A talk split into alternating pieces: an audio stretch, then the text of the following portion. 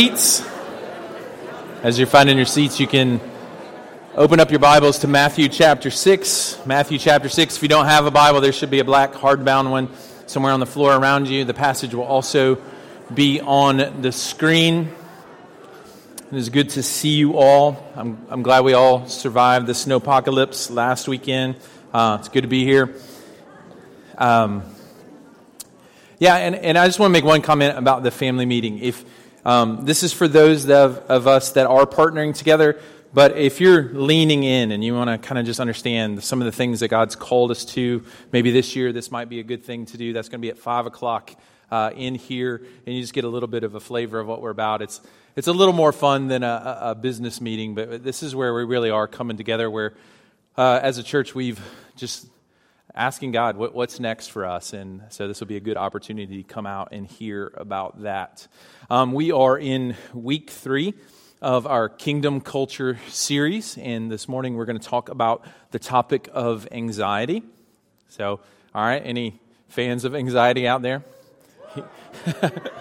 All right, anxiety. If we're honest, is something that silently haunts most of us, right? Statistics tell us that almost 1 in 5 of us deal with some kind of anxiety-related disorder. That's for those that are inside the church and those outside the church. There was a study that came out in the year 2000, and I'm sure it's only grown since then, that said the average high school student in America experiences as much anxiety as a psychiatric patient in the 1950s. So anxiety is on the rise, and there are lots of reasons for that. I think one of them is probably in your pocket and distracting you at this moment. It's that constant stream of information that's always coming at you, where you can have an update on the government being shut down simultaneously with someone from kindergarten's going on their dream vacation, and you're tempted to compare yourself with them. But the reality is, we live in a world where anxiety is the norm, but inside the Church of Jesus Christ, it's meant to be a place where peace becomes the norm. One author says that peace is the oxygen of heaven. And so as we pray, and Jesus is teaching in the Sermon on the Mount, let your kingdom come, let your will be done on earth as it is in heaven, one of the things that we're asking and one of the things that we're praying for is that the peace of heaven would come and rest on the people in earth, that the Church of Jesus Christ would be a place where peace becomes a lifestyle, where the world that is normally anxious, where the world that's normally just tied to all the things that it thinks it's supposed to accomplish comes and finds rest and restoration for their souls. And as we look at Matthew chapter 6 this morning, what we're going to see is Jesus announcing a completely different kind of kingdom that we can find refuge in. And what my genuine prayer is for everyone in this room this morning is that this would not just be idealism. This is not Jesus just setting forth an ideal world, but this is Jesus offering ministry to real people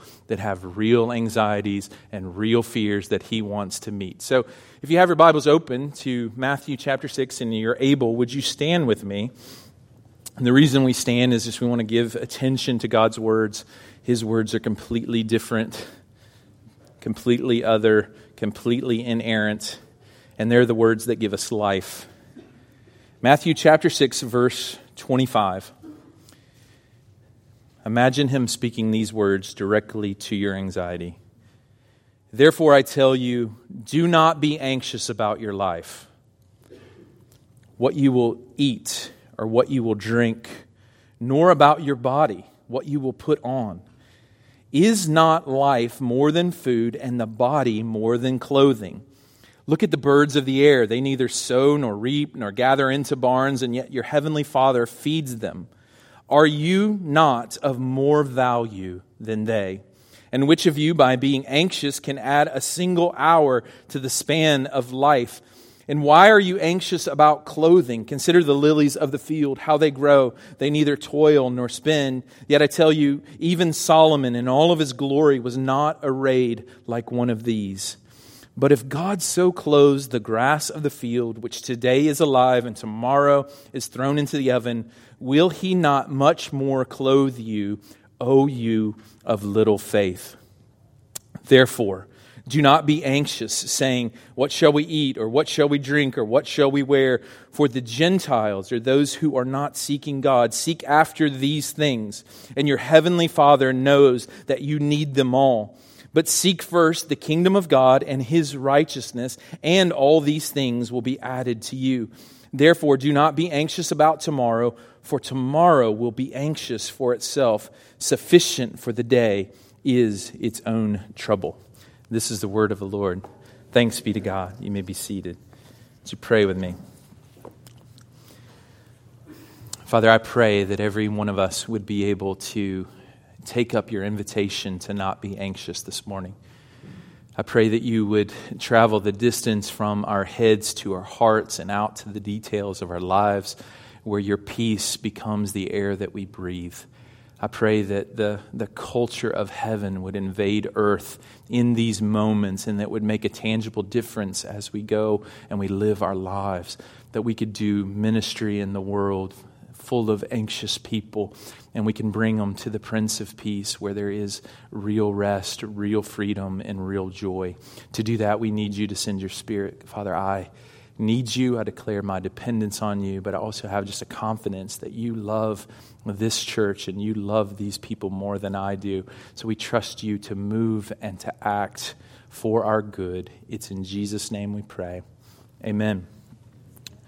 So the first thing that we're going to look at this morning as we look at Matthew chapter 6 is that discipleship with Jesus is the lifelong process of learning peace in the place or instead of anxiety, where it becomes the norm for the disciple of Jesus as we follow him, that peace becomes a lifestyle, where anxiety grows less and less as we follow in the steps of our teacher and our rabbi, Jesus. Now, as you look at the Sermon on the Mount as a whole, it is Jesus announcing that there is a completely different kind of way to live, that there is a new kingdom that is here now for those that follow him in his life and in his teaching and ultimately his work and his sacrifice on the cross, that this kingdom is a life of peace. That we've recently been studying in Advent that Jesus was called the Prince of Peace, that he's meant to come into the circumstances of your life, the things that you are anxious about, the things that rob you of joy, the things that would rob you of sleep, that he actually cares about those things and he wants to do ministry for you. And this is not just a relief of the circumstances of our lives. And that's what we most want sometimes. But what this is a promise of is the presence of a king.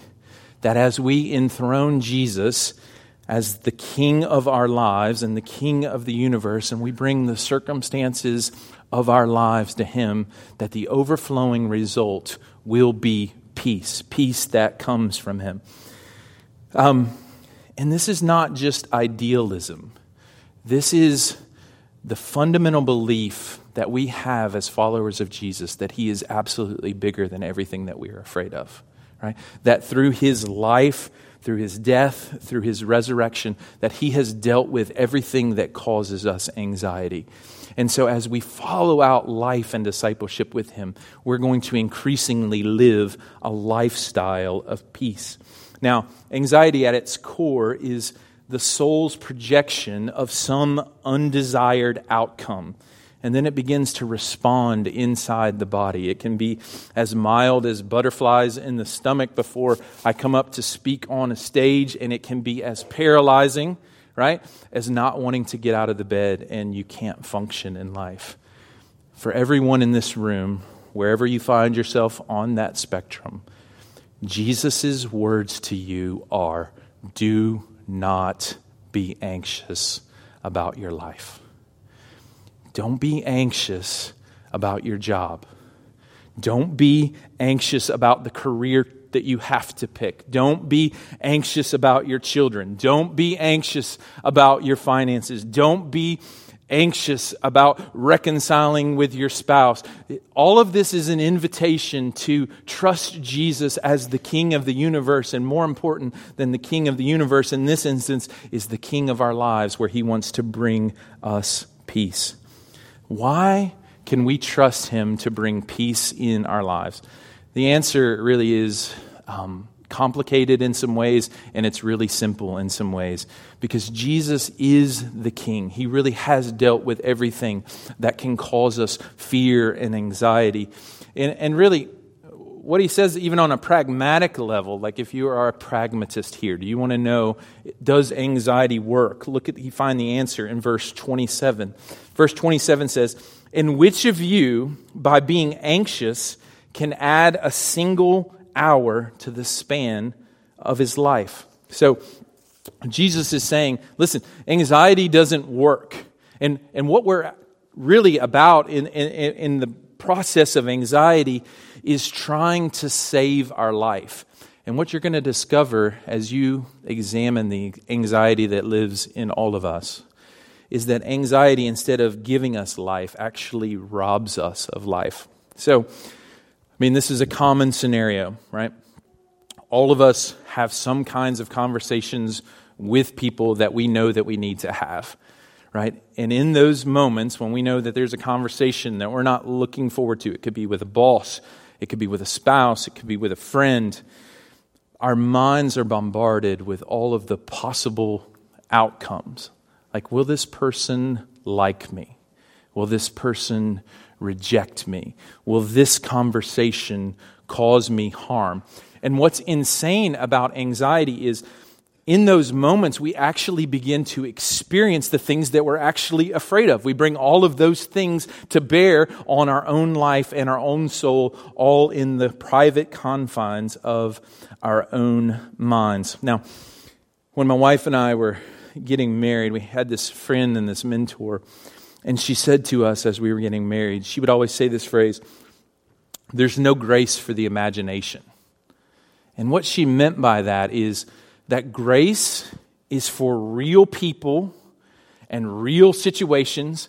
She's echoing the words of Jesus that there really tomorrow has enough trouble of its own, that we don't need to borrow trouble. But listen, if you have to go through something, there will be grace that will be sufficient for what you have to walk through. But grace, there is no grace for our imagination. So God wants to move in the realm of our thoughts. And this isn't just a promise to remove the feelings of anxiety, but God wants us to get down to the roots of our anxiety. Because most of us are better at dealing with the symptoms of anxiety than the roots of anxiety. So the way that we tend to deal with anxious kinds of situations, there's really two common responses. One of them is control and manipulation, right? And we use our anger or our emotions to try to steer the conversation or the event in the way that we want it to go. And then for other kinds of people, I mean, you just totally avoid that kind of thing. And the result of both of those scenarios is that we are robbed from the life that Jesus has promised for us. In his book, The Disappearing Church, Mark Sayers, who is an author and a social commentary kind of guy, he tells the story of the 1995 movie Safe. Now, this is a movie that I would like to say that I have seen, but it's one of those Sundance Festival kinds of movies. It's the kind of movie that you would like to say that you've seen, but you actually have never watched. Well, thankfully, smart people like Mark Sayers watch movies like that so that we can learn. So he tells the story of this movie Safe, and it has Julianne Moore as the star. It's in 1995, and it goes back to the ancient setting of 1987. And the main character is named Carol, and she spends her days going to the spa, shopping for furniture, right, and basically pampering herself. And what she finds out very quickly is that her life is very empty until she is overwhelmed with this fear of the world. that all of the chemicals that are out there inside the world are waging warfare against her body. And as the story progresses, she progressively moves herself further and further away from life until at the end of the movie, she says goodbye to her family, her children, her husband, and she's in this self-contained bubble because she can't stand to be around other people. This is a picture, ultimately, of what anxiety wants to do to us. It wants to rob us from life. It wants us to withdraw from the things that God has called us to do. And this is spoken into a context, honestly, that is has much graver circumstances than ours. These are a group of people that really did have to live and work and trust God for their daily bread. And it's into that context Jesus says, don't be anxious. Anxiety promises life, but it actually robs us of life. But what Jesus teaches is that both the roots and the cure for anxiety is found in our view of God. Look at verses 26 through 31. If you want to understand anxiety, it's all tied to how we view God. Verses 26 through 31. Look at the birds of the air. They neither sow nor reap nor gather into barns, and yet our heavenly Father feeds them. Are you not more valuable than they? And which of you, by being anxious, can add a single hour to the span of his life? And why are you anxious about clothing? Consider the lilies of the field, how they grow. They neither toil nor spin. Yet I tell you, even Solomon in all of his glory was not arrayed like one of these. But if God so clothes the grass of the field, which today is alive and tomorrow is thrown into the oven, will he not much more clothe you, O you of little faith? Therefore, do not be anxious, saying, what shall we eat, or what shall we drink? So what Jesus is saying in this section is, God takes care of the birds of the air, something that most of us don't give a second glance to, that God takes care of the lilies of the field that are looked at today and ultimately used as fuel the next day. He says not even the richest person in all of history could even pales in consideration with the way that the lilies are clothed by God. And the point of all of that is that you are worth so much more to God than birds. You are worth so much more to God than the grass of the field. He takes care of them by comparison. How much more will he take care of you? How much more will he take care of the things that you are anxious about? So anxiety is not just about our theology of God, but it also is this idea that we have forgotten how valuable we are. So in that moment when we are anxious, we have forgotten that we are precious and that we are valuable to God. You are of much more value than they. That's what Jesus is teaching. The underlying theology of anxiety, when we break it down, is that God can't, God won't, right? And he does not care. Now, most of us are not bold enough to think that God can't do something, but what makes anxiety so emotionally damaging is that we believe that God won't provide for us, that he won't take care of us, that he won't meet us, and ultimately that he does not care. The root of anxiety is theological, that God will not meet us, that he won't meet us, and that he does not care. Anxiety shrinks God down to the size of people, right? It makes him inconsistent, and arbitrary. But what Jesus is teaching that's radical in this context and should be radical to us is not only that God is the God of the universe that can do these things, but he is a Father that will do these things. That God is your Heavenly Father. That's why Jesus teaches his disciples to pray, Our Father in heaven, hallowed or praised be your name. As disciples of Jesus, understand who God is as our Father, we understand that God not only can do something, but God has done something by sending his Son Jesus into the world, Romans 8:32, one of my favorite verses in all the Bible. He who did not spare his own son but gave him up for us all, how will he not graciously with him give us all things? That's how you know when anxious thoughts assail you that God is going to meet you in the midst of that, is because he did not spare his own son. So the theology of peace is that God can, God has, and God will meet us as his children because he did not spare his own son. And so the way that we actually begin to take steps forward and the way that we begin to experience peace is to take every thought captive and to begin to enthrone Jesus over the lies that we believe about ourselves and over the lies that we believe about him. The most practical piece of advice that I could give you is when you are experiencing anxious thoughts is to take just 10 seconds and to write down what you're really afraid of. And it's usually 2 or 3 layers more than what you think you're afraid of, right? But in those moments, this can happen more and more. And this is what discipleship with Jesus looks like, is saying, does this line up with what I know to be true about God? Is this what I know to be true about him from his word? Is this what I know to be true about him, the one that did not spare his own son but gave him up for us all? And it's just that little exercise that begins to give us peace, that we are not believing true things about God as our Father and the God that will and the God that can, that we are believing a lie. So God actually wants to give us peace by bringing his presence to bear on our lives. Ultimately, what Jesus is saying is that the battle of anxiety is a war between two kingdoms, my little kingdom and the kingdom of God. Look at verses 31 through 33. Therefore, do not be anxious, saying, what shall we eat, or what shall we drink, or what shall we wear? For the Gentiles seek after all these things, and your heavenly Father knows that you need them all. God knows what you need, right? Isn't that amazing? He's not somehow far off and distant. But seek first the kingdom of God and his righteousness, and all these things will be added to you.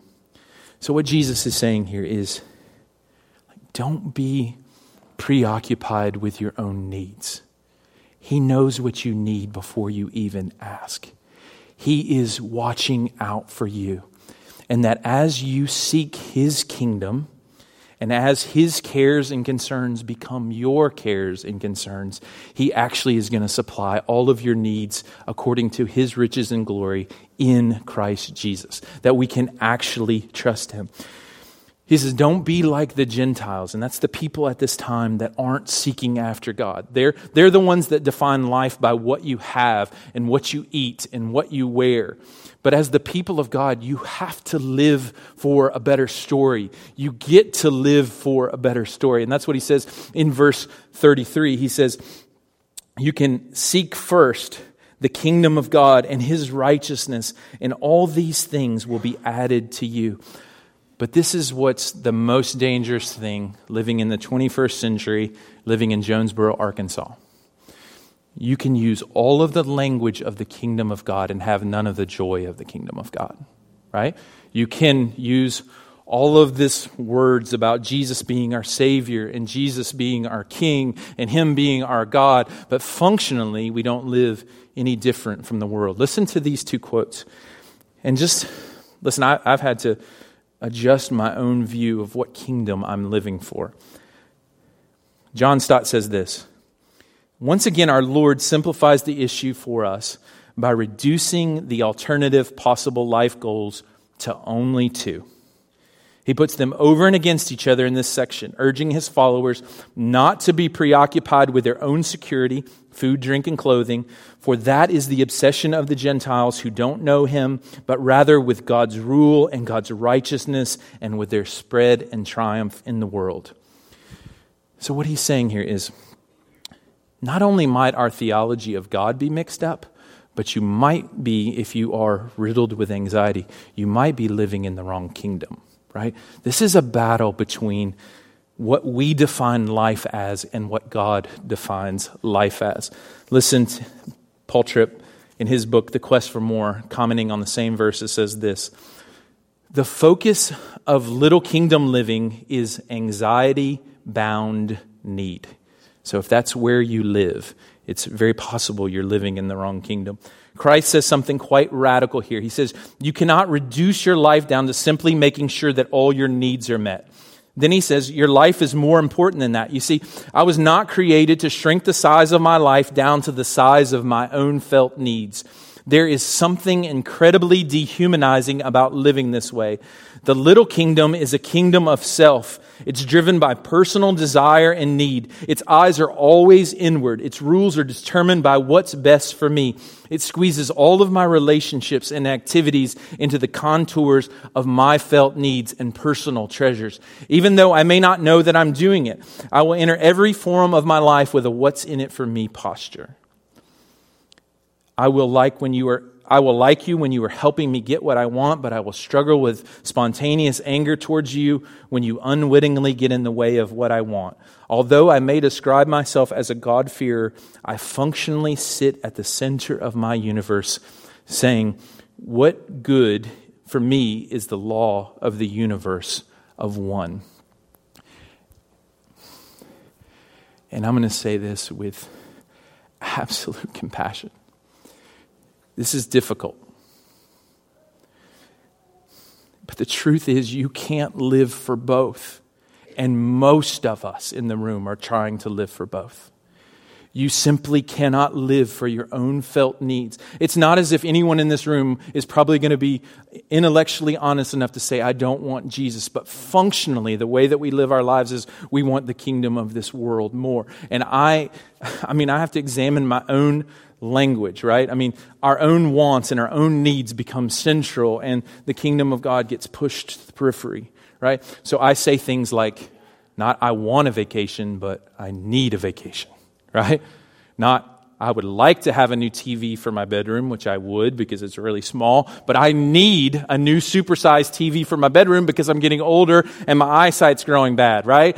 We functionally justify, right, this idea that our needs become central and the kingdom of God gets pushed to the side.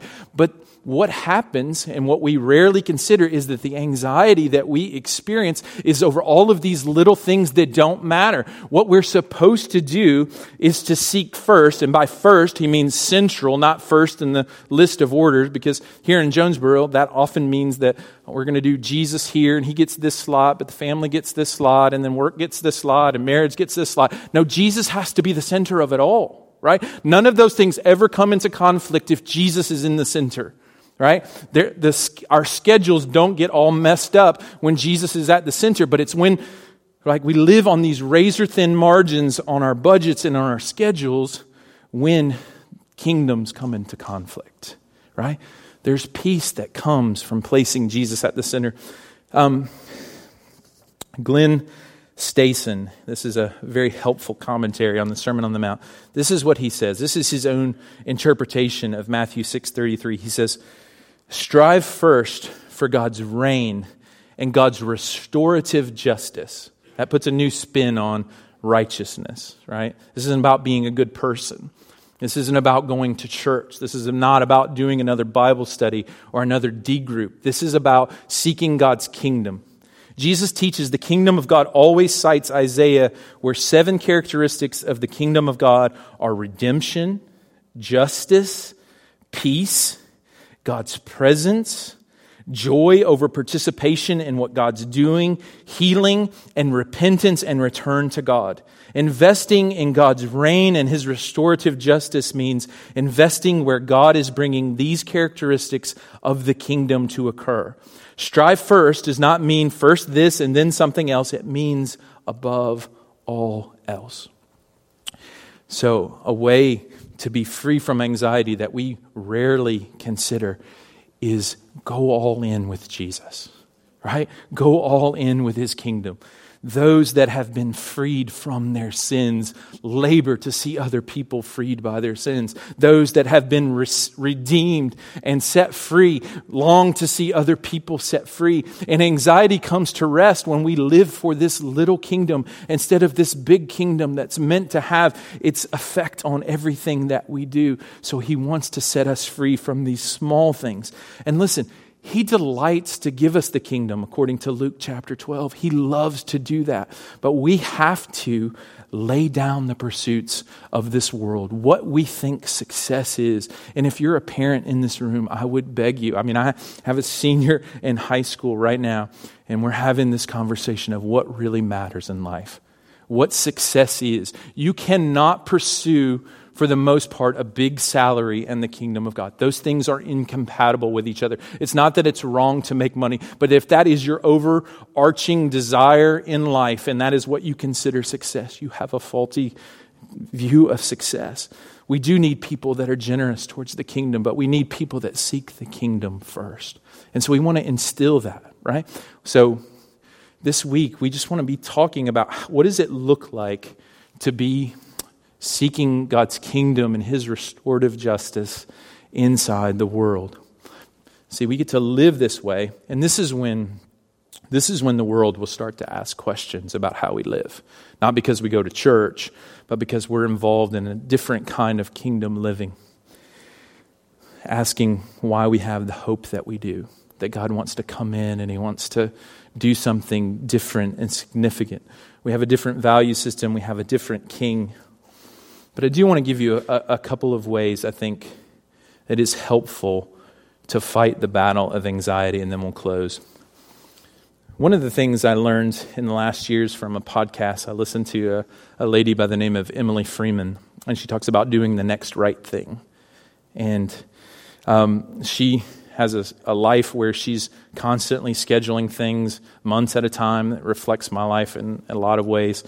And she says it's just in the adding of things to the schedule that confronts us, where we know that as we put things on our schedule, that there's probably far more on there than we can actually accomplish in our own strength.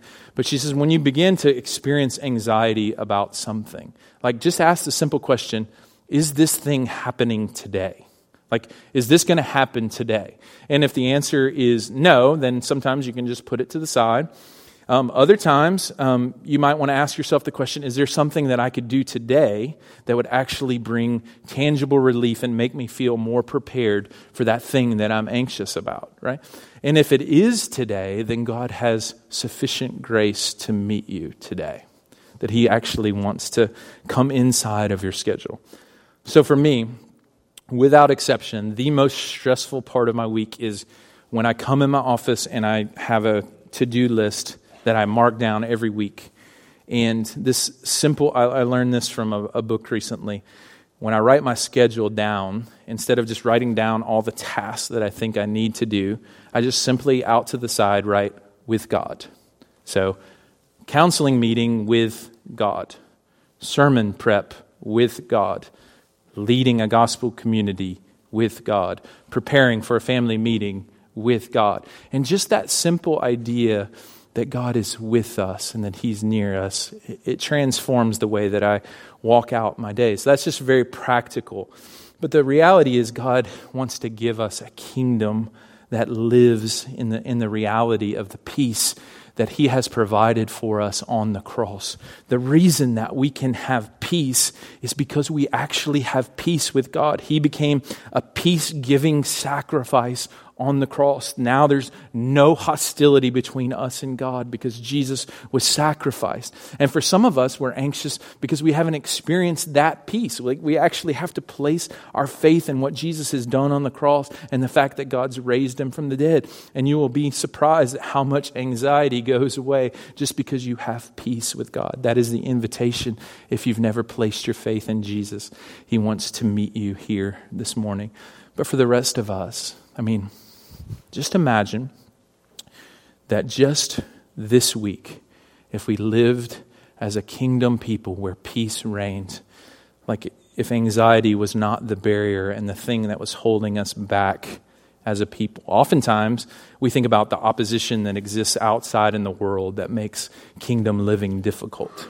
But really, the most of the opposition that we experience is right here, where we disqualify ourselves before we begin. And we think about the resources that we don't have instead of the resources that God has. God says, seek first his kingdom and his righteousness, and all of these things will be added to you as well. Let's pray. Father, thank you for Jesus. Thank you that we've received a kingdom of peace. I pray that for everyone here in this room, that you would tangibly bring peace.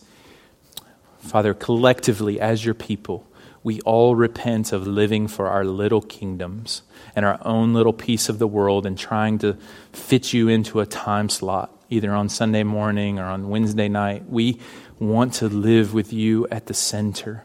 Help us not live for the story of materialism and greed and doing more and trying harder. Help us to be free as a people to receive the peace that comes from following you. Build our relationships on this peace. I pray that you would fill our hearts and our minds and our lips with the knowledge that comes from knowing you. Father, collectively, we take a deep breath as your people and thank you that we have peace with you.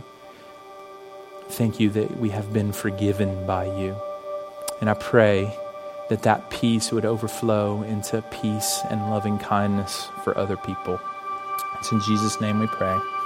Amen.